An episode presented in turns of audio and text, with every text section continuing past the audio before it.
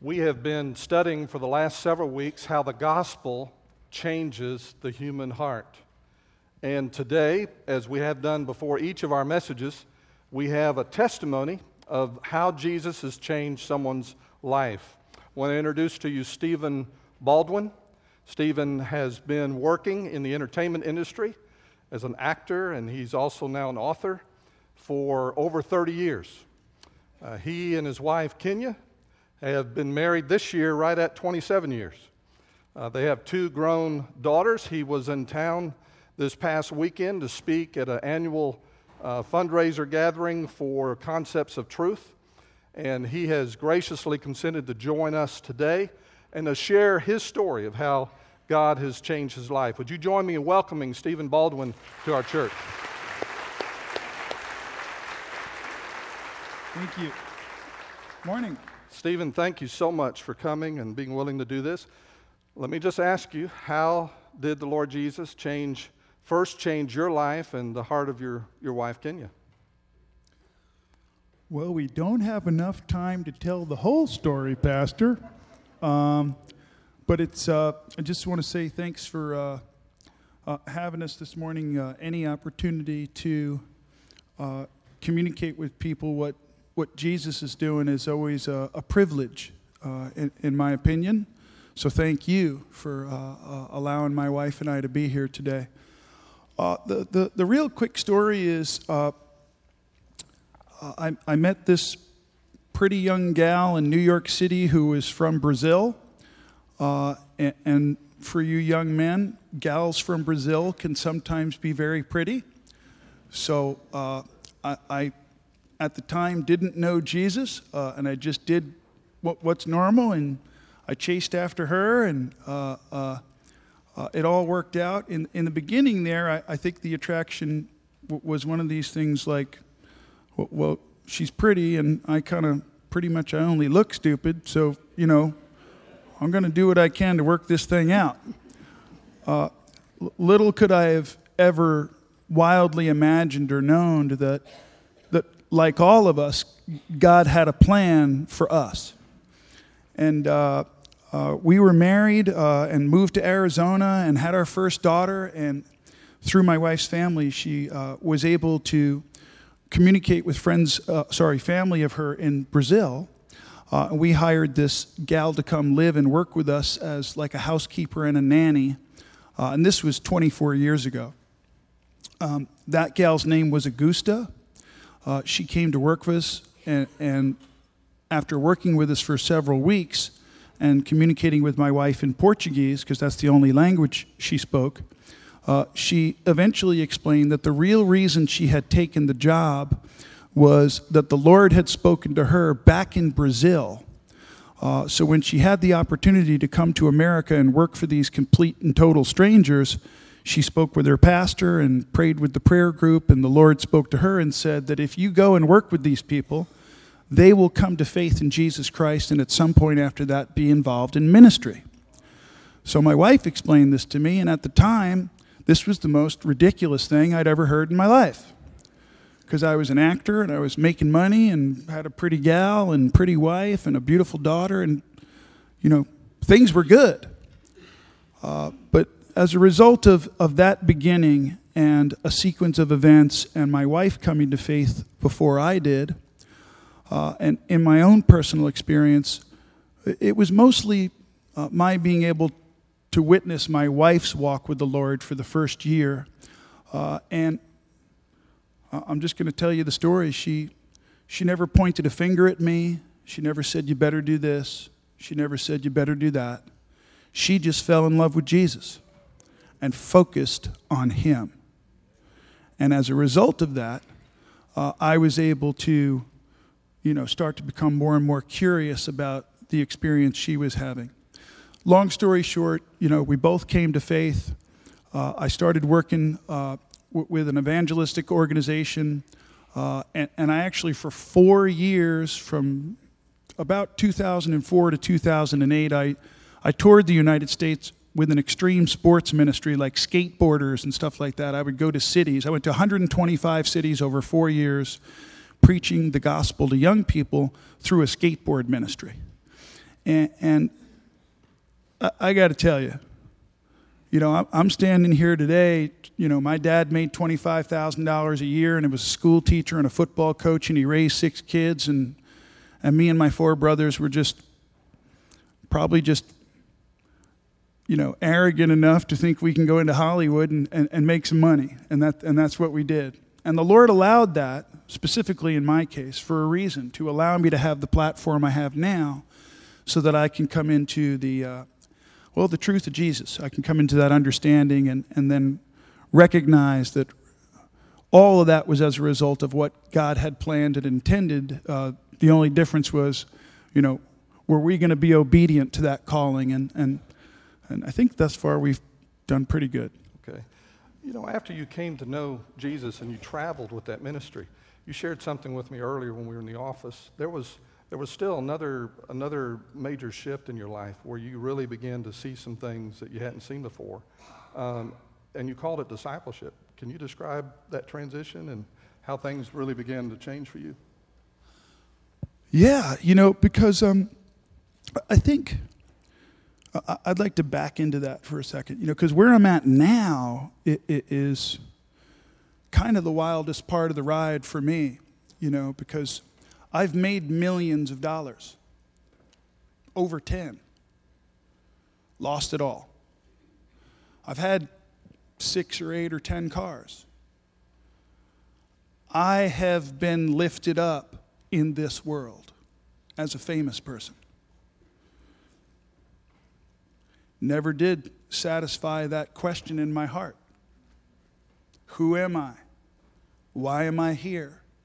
What is my purpose? Etc., etc. It wasn't until, and I've been walking with, I've been born again almost 15 years, and just in the last year and a half have I really begun to scratch the surface of comprehending, really, as a result of the Holy Spirit and the presence of the Holy Spirit in my life, you know, only now am I scratching the surface of truly understanding what this walk and what this relationship means. And, and here's the bottom line. You know, uh, Bible says be like Jesus. I really don't think Jesus was too concerned about what people thought of him. I, I kind of feel that today now too. And I just say that because I know in my heart as I stand here before you today, I am free. I have the joy that only comes with Jesus Christ. And the, amen. And the best part is the peace that goes beyond our understanding. All of God's promises in the gospel and in his Bible are true. And I just want to talk to you young people in the middle here that I see. Let me tell you something. This ain't no joke. This is real. And if you don't stay connected to the vine, and if you don't stay in God's word, and you don't get on your knees and pray, and you let yourself get too busy in this world, B U S Y spells busy, being under Satan's yoke. That's the acronym for busy. We're, we're, we're, called to, to do our best to humble ourselves, seek the face of Christ and Jesus Christ, and then serve as best we can. And that, that's, there's nothing for me now that I aspire to do than to be in, in His will. You and your wife have been involved now in ministry, and you have ministry things that are happening now. Could you share with us just a little bit how we can pray for you and some of the things that God is opening up for you? I'd say uh, everybody please pray for my wife because she's crazy. for Jesus. But we have a lot of fun. Uh, I'll tell you, we're, June 10th, we're married 27 years, and we're empty nesters. And for what it's worth, y'all, it's like we're dating again because of Jesus. Because I've learned the best way I can show Jesus how I love him is to be of service to my wife as best I can. That's what I've learned. I, I could never do that on my own. That's not me. You know, in my flesh, I'm me, me, me, me, me, right? But uh, I, I, just had a little project come out uh, on a website called ChristianCinema.com. Uh, and, and, it's a, a little theatrical thing I did, a one man show called The Thief on the Cross. Well, we, film, we filmed that, and now it's, it's out there at ChristianCinema.com. And uh, I just started a, a, new company called Lightbeam Media. We just produced our first three Christian projects and uh, got another one we're getting ready to go do in a couple months in Puerto Rico. I would just ask for, you know, your prayer for you know, for us to stay focused on the Lord and protection for my wife and our family, and just, uh, you know, that God would continue to be the Lord of our lives, you know, and, and, uh, and that we would just one day at a time trust in Him. Amen. Amen. Let's, uh, let's pray together for Stephen and Kennya, and we want to pray for you. Um, some of you know that Gail and I lived out west about 30 some odd years ago, also, and and one of the things we observed when we were serving a church there in Hollywood, West Hollywood and Beverly Hills, was that there were, Frank Lloyd Wright, I think, said it best. He said, all of North America was on a tilt, and everything loose rolled into Los Angeles. And there were two kinds of people we encountered regularly people who were running to something, people who are running to something, and people who are running from something. And what God has done in Stephen and Kennya's life is is a major expression of his power and his grace. To take two people who were immersed in a world where it's very easy to be deceived and to be intoxicated by fame or the lure of fame, and, and to completely reorient their minds and their lives to focus on Him. That's a work of God, and we can thank Him for that. You may find yourself in a position where you're seeking and you are hunting and you are still asking questions. And at the end of this service, we're going to give you an opportunity to encounter and discover Jesus Christ the way Stephen and Kennya did. Let's pray together. Father, we thank you, Lord, for the story of your power in the life of this couple. We thank you, Father, that even though they weren't looking for you, you were looking for them. And you sent a, a maid, uh, a household worker, who became to them light and life as she shared the gospel first with Kennya and then ultimately with Stephen.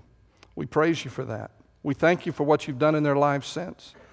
And, and even as they didn't even know where to begin, you began to guide them and raise up people in their life to teach them your word, to show them, and to help them grow in Christ. Father, we know that in this auditorium there are others sitting here just like them. They're in different places in their life, they have different challenges, but they're hearing this morning that their need is for Jesus. And we pray today that your Holy Spirit would fill this place, that your presence would be real and obvious to every person here, and that you would speak to each of us through your word. Thank you, Father. Father, we pray that as Stephen and Kennya return home tomorrow, you bless them with safety.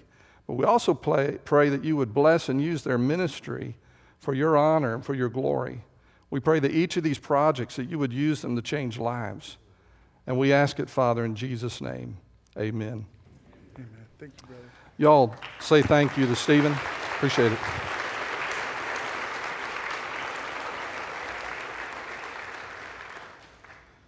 Would you take your Bibles, please, and turn to John chapter 8? John chapter 8, and I'm going to begin reading in verse 1. John chapter 8 and verse 1. Talking this morning about the gospel on your guilt the gospel on your guilt. And if anyone ever experienced guilt, it was this dear lady that we're going to read about this morning. John chapter 8, and I'm beginning in verse 1. But Jesus went to the Mount of Olives. Now, early in the morning, he came again into the temple, and all the people came to him, and he sat down and taught them. Then the scribes and Pharisees brought to him a woman caught in adultery. And when they had set her in the midst, they said to him, Teacher, this woman was caught in adultery in the very act. Now, Moses in the law commanded us that such should be stoned. But what do you say? This they said, testing him, that they might have something of which to accuse him. But Jesus stooped down and wrote on the ground with his finger, as though he did not hear. So when they continued asking, asking him, he raised himself up and said to them, He who is without sin among you, let him throw a stone at her first. And again he stooped down and wrote on the ground. Then those who heard it, being convicted by their conscience, went out one by one, beginning with the oldest even to the last. And Jesus was left alone, and the woman standing in the midst. When Jesus had raised himself up and saw no one but the woman, he said to her, Woman, where are those accusers of yours? Has no one condemned you? She said, No one, Lord. And Jesus said to her, Neither do I condemn you. Go and sin no more. As you opened your Bibles, you may have noticed that this particular passage of Scripture is sometimes bracketed. Uh, sometimes, and there are actually some versions of the Bible where they make a big footnote out of it. Uh, they'll, they'll put a, all kinds of information in the, in the notes about it, suggesting that there's a question about this, this particular passage of Scripture. And the question is Does this passage belong in the Bible? Let me give you the short answer. This is something we could really get distracted by, but I just want to give you the short answer. And then we can give you the long answer later on this afternoon if you want to come here instead of taking a nap. The short answer is this this particular portion of Scripture, this particular story, in the very earliest manuscripts, Greek manuscripts that we have of the Gospel of John, does not appear. However, very early on, this story does appear, and it appears in John's Gospel later. Early Christians saw this, and they saw something about it that was very significant. In fact, um, all of the scholars that I respect and most of the ones that I don't respect all believe that this really happened. That this is truly an event that occurred in the ministry of Jesus Christ. And, and so the early Christians saw that and they said, This story, this looks like Jesus, this is just like Jesus, and it needs to be in the scripture. And, and so it appears at this place in John where they, where they put it, but there are significant uh, things that help us know that, that this is a real story, but maybe John didn't write it and, um, but not to be concerned or alarmed. This is an eyewitness account. In the last 15 or 20 years, in, among Bible scholars, one of the areas of study that's been growing has been the study of orality, or how story or history is transmitted as one person tells it to another person as they tell it to another person. And this story has all the marks of an eyewitness account. One of the great examples of that is the fact that Jesus stoops down and writes on the ground. Why does he do that? We have no idea. But it's what, the kind of detail that you find in an eyewitness account that marks it as a story of something that really happened. If I was making it up, I wouldn't put that in there. Certainly not without an explanation. But it appears. And this happens throughout the New Testament as we see so many eyewitness accounts in the Gospels as they've been given to us. So I believe what we have here is a real incident from the life and the ministry of Jesus Christ and something that we need to give our attention to. The religious leaders are setting a trap for Jesus. They're trying to set Moses against Jesus and his teaching. Moses taught a certain thing should happen. When adultery occurs, there should be capital punishment. Jesus was teaching truth and mercy and forgiveness. If, if you emphasize morality, the way that they are emphasizing morality. You're going to crush someone.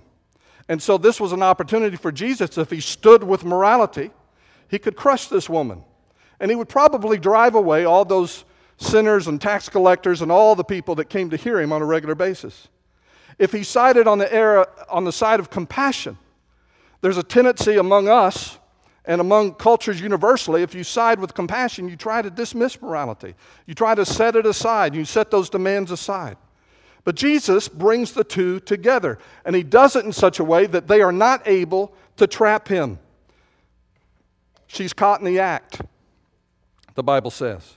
Verse 3 and again in verse 4, it stresses the fact that she was caught. And, and you, can you imagine greater shame, greater embarrassment, a greater sense of wanting to go crawl under a rock and to hide? She's caught in the very act, her shame is exposed, her guilt is on public display. And are you here struggling with guilt this morning?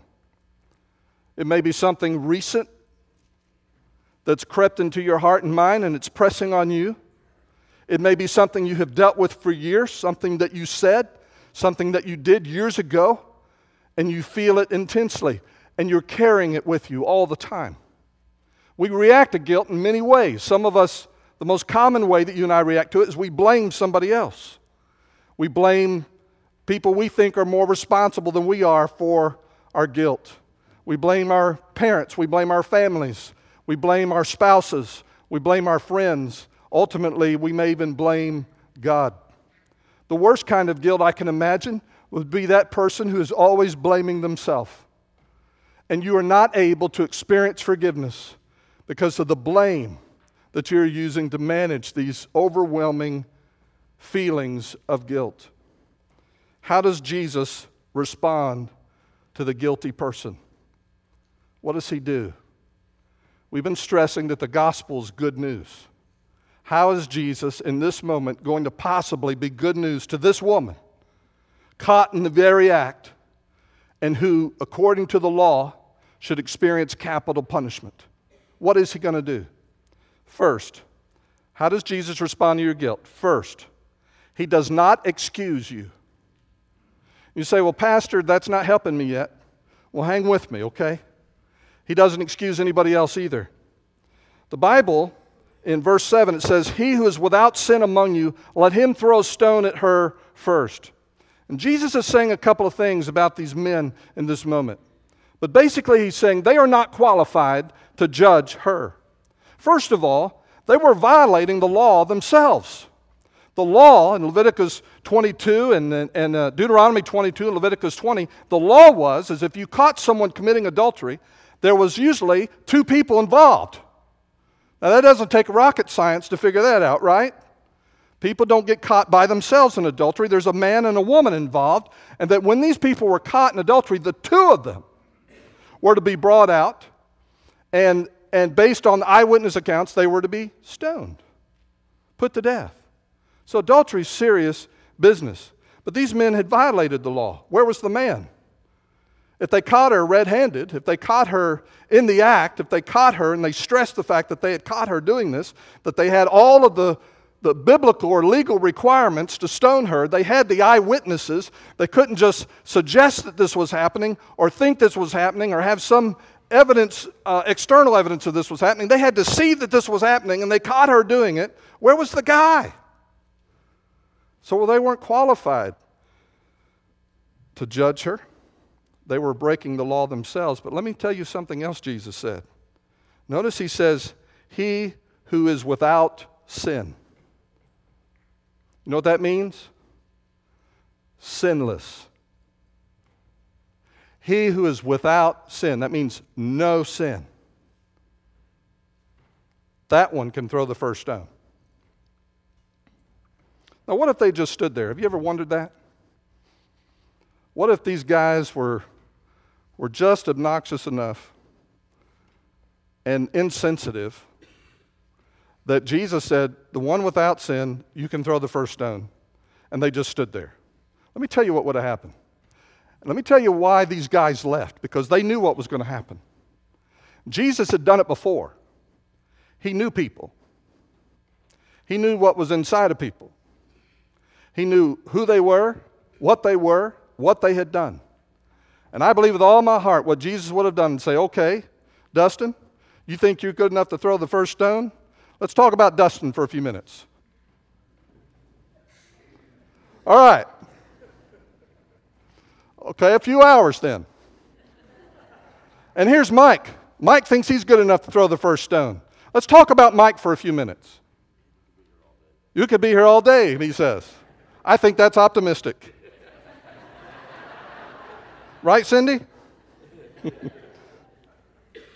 Who wants that? So, one by one, starting with the oldest first, you notice how the Bible says that?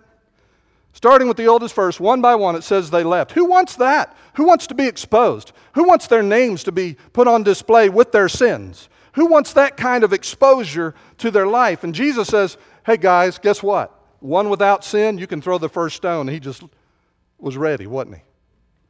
I wouldn't want any part of that. I'd be, I would be the first one out. I think I'm old enough. The bottom line is that people who deserve judgment are not qualified to cast judgment. He's not excusing her sin. He's not excusing anybody's sin. The fact is, not only does she deserve to be stoned, but every man standing there deserved to be stoned.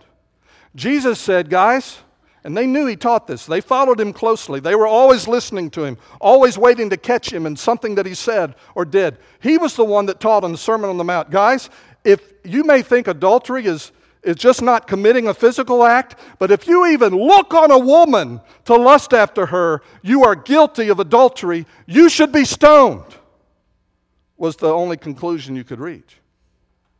The fact is, all of us are in that woman's place. All of us deserve to be stoned. All of us, all of us.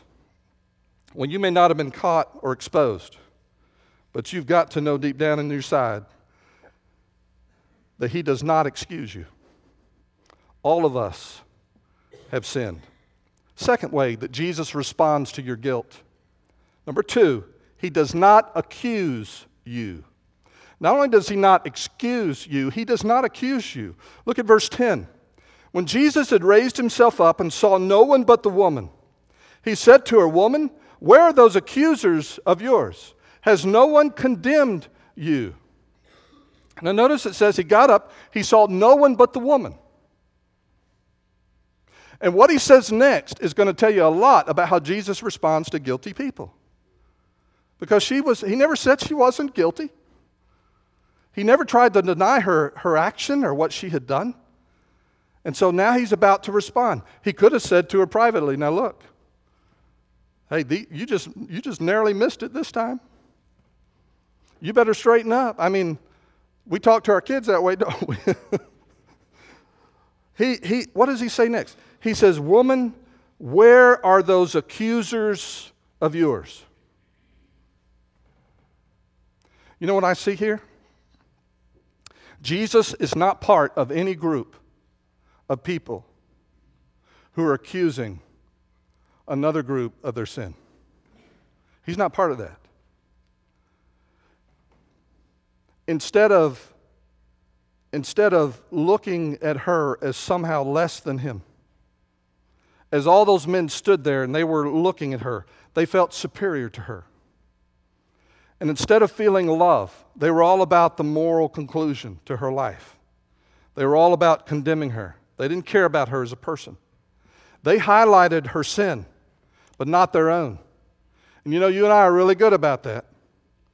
We're really good to talk about the sins that, that we're not participating in, and we highlight those. And we, we rock people's world. We, we condemn, we preach, we, we attack, we criticize, we post, we say all kinds of things about those sins. But we don't talk about our sins, do we? We tend to pick and we tend to choose. I want justice in the world. I want enough justice to take care of people who do those sins. I don't want enough justice in the world to take care of mine. And that's how those men were behaving. And that's where Jesus was calling them out. They were about punishment, not forgiveness. And Jesus had no part of it. Where are your accusers? I'm not part of that. I'm still here, but I wasn't accusing you. Let me tell you who was on their side. Let me tell you who was on the side of all those men Satan. Satan is the ultimate accuser. In Revelation chapter 12, verse 10, the Bible tells us that Satan accuses the brethren. I'm not talking about people outside the body of Christ, I'm talking about people who are in, people that know Jesus. It says, Satan accuses the brethren night and day. And he continues that until he's cast down, and that's what Revelations 12:10 describes. He accuses you night and day. The moment you begin to accuse a brother or sister, the moment you take this position where you're not expressing love for them, you're all about condemning them, the moment that you do that, you have just changed sides. And friend, you're on the wrong side. Satan is the accuser of the brethren. He does not accuse you. The third thing that Jesus does when he responds to your guilt is this He comes to you with gentleness and mercy. He comes to you with gentleness and mercy. Again, look at verse 10. Woman, where are those accusers of yours? Has no one condemned you? She said, No one, Lord. And Jesus said to her, Neither do I condemn you. I'm going to say the last phrase for just a moment. Let's just stop there. This whole story illustrates a prophecy that was made about the Messiah by the prophet Isaiah. It's recorded in Matthew 12, verse 20. Listen to what it says A bruised reed he will not break, a smoking flax he will not quench, till he sends forth justice to victory. Now, here, here's a person of absolute power and majesty. He is going to bring, ultimately, he's going to bring victory over all evil and all sin. And yet, he comes to her with no accusation, with no condemnation, and he comes to her gently. How do you approach someone who is messed up? You do it like that. The bruised reed he'll not break. I don't know uh, what would be a good example of this. I, you guys know that I dropped into this farming world. Um, Dustin could probably give, give me a better example of this, but I'm thinking about a broken corn stalk or a broken piece of grain or, or wheat, and it's just hanging by a thread. You know what I'm talking about?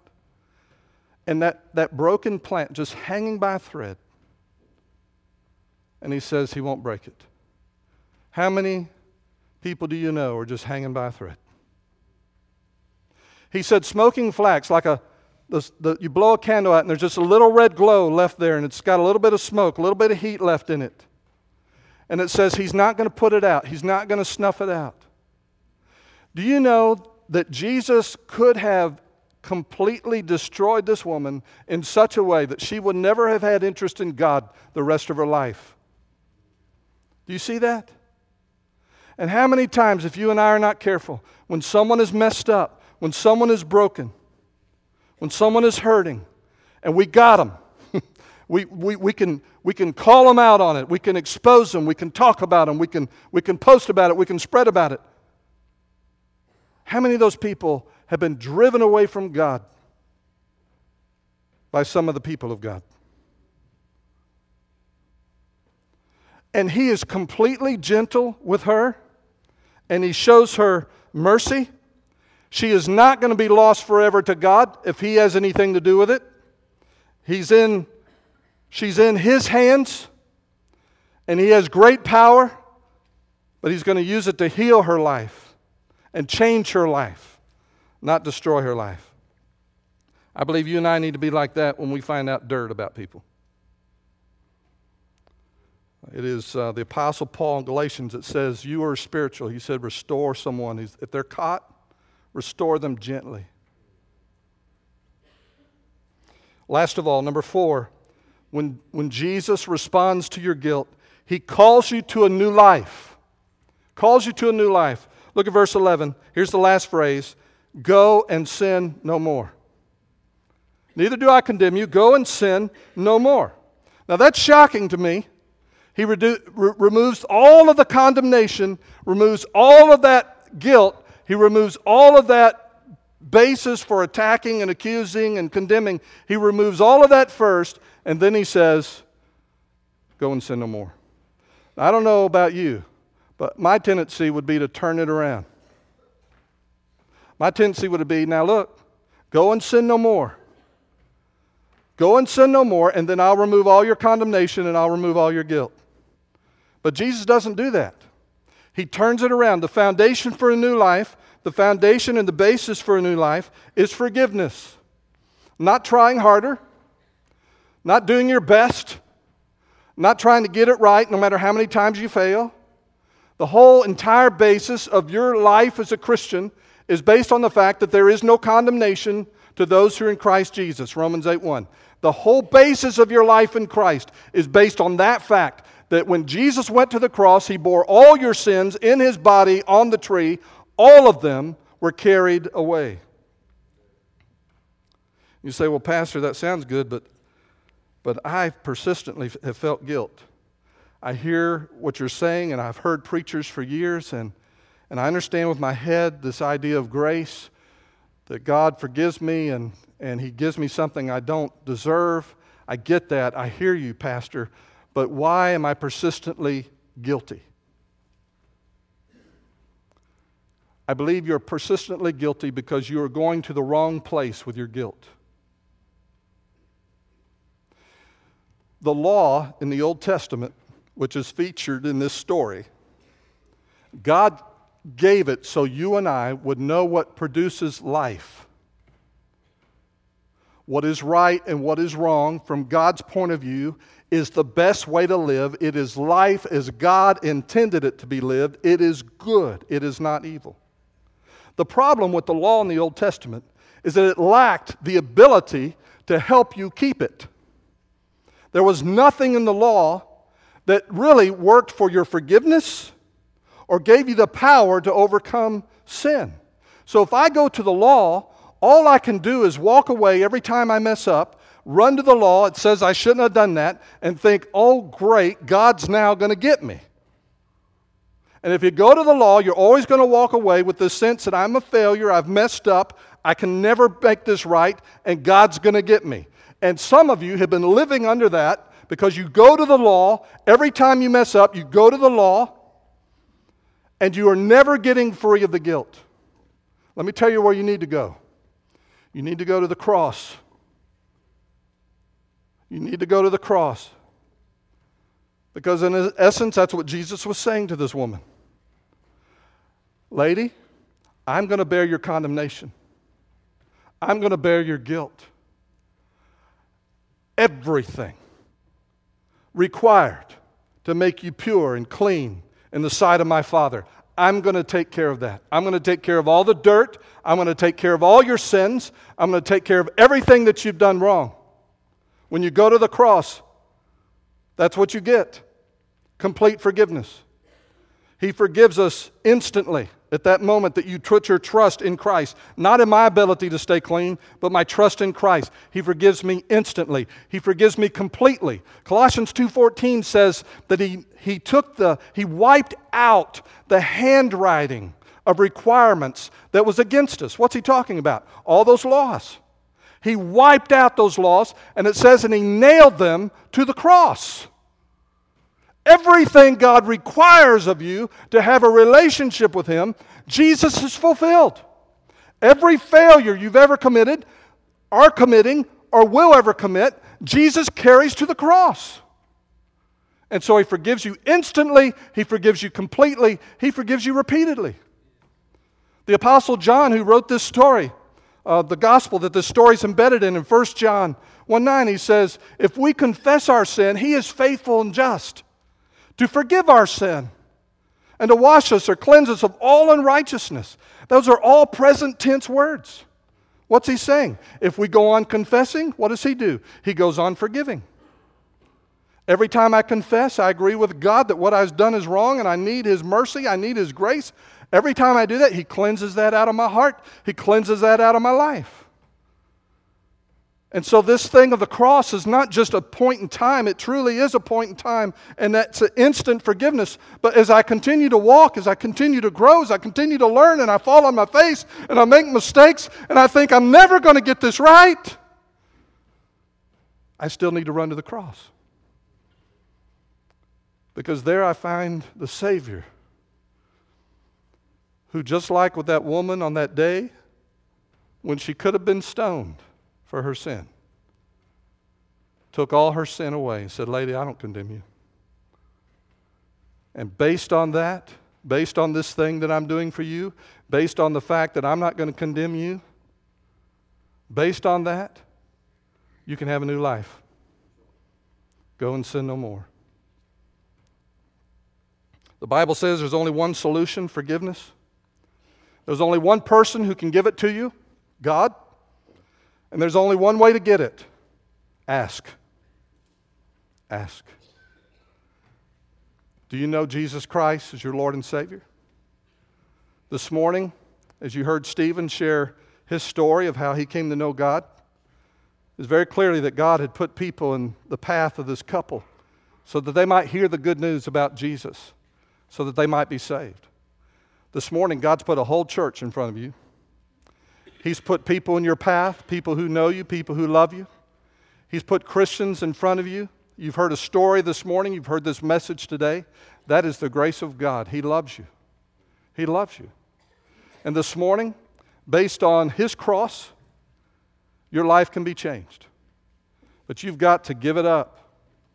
You've got to turn away from doing life without God, turn away from trying to run your own life, turn away from your sin, and turn to Him as the only answer, the only solution to your guilt, to your sin, and to your, your desire for a new life. He's the only one. We call that turning, we call that repentance. And you can't repent unless you believe He's the answer, so it requires faith. And so we talk about repentance in church and we talk about faith in church. But it's really simple. It's coming to Jesus and saying, I can't save me. Save me, Lord. Change me. And the moment you put your trust in Christ, the Bible says all your sins are washed away. And here's the other part of the good news, rarely stressed, is that the moment you trust Jesus, His Holy Spirit comes to live inside of you. And you remember how the law had no, nothing to offer you, nothing to help you live right? Now the Holy Spirit of God lives in you. He's there to lead you, guide you, and empower you to do everything that God has called you to do with your life. Would you come?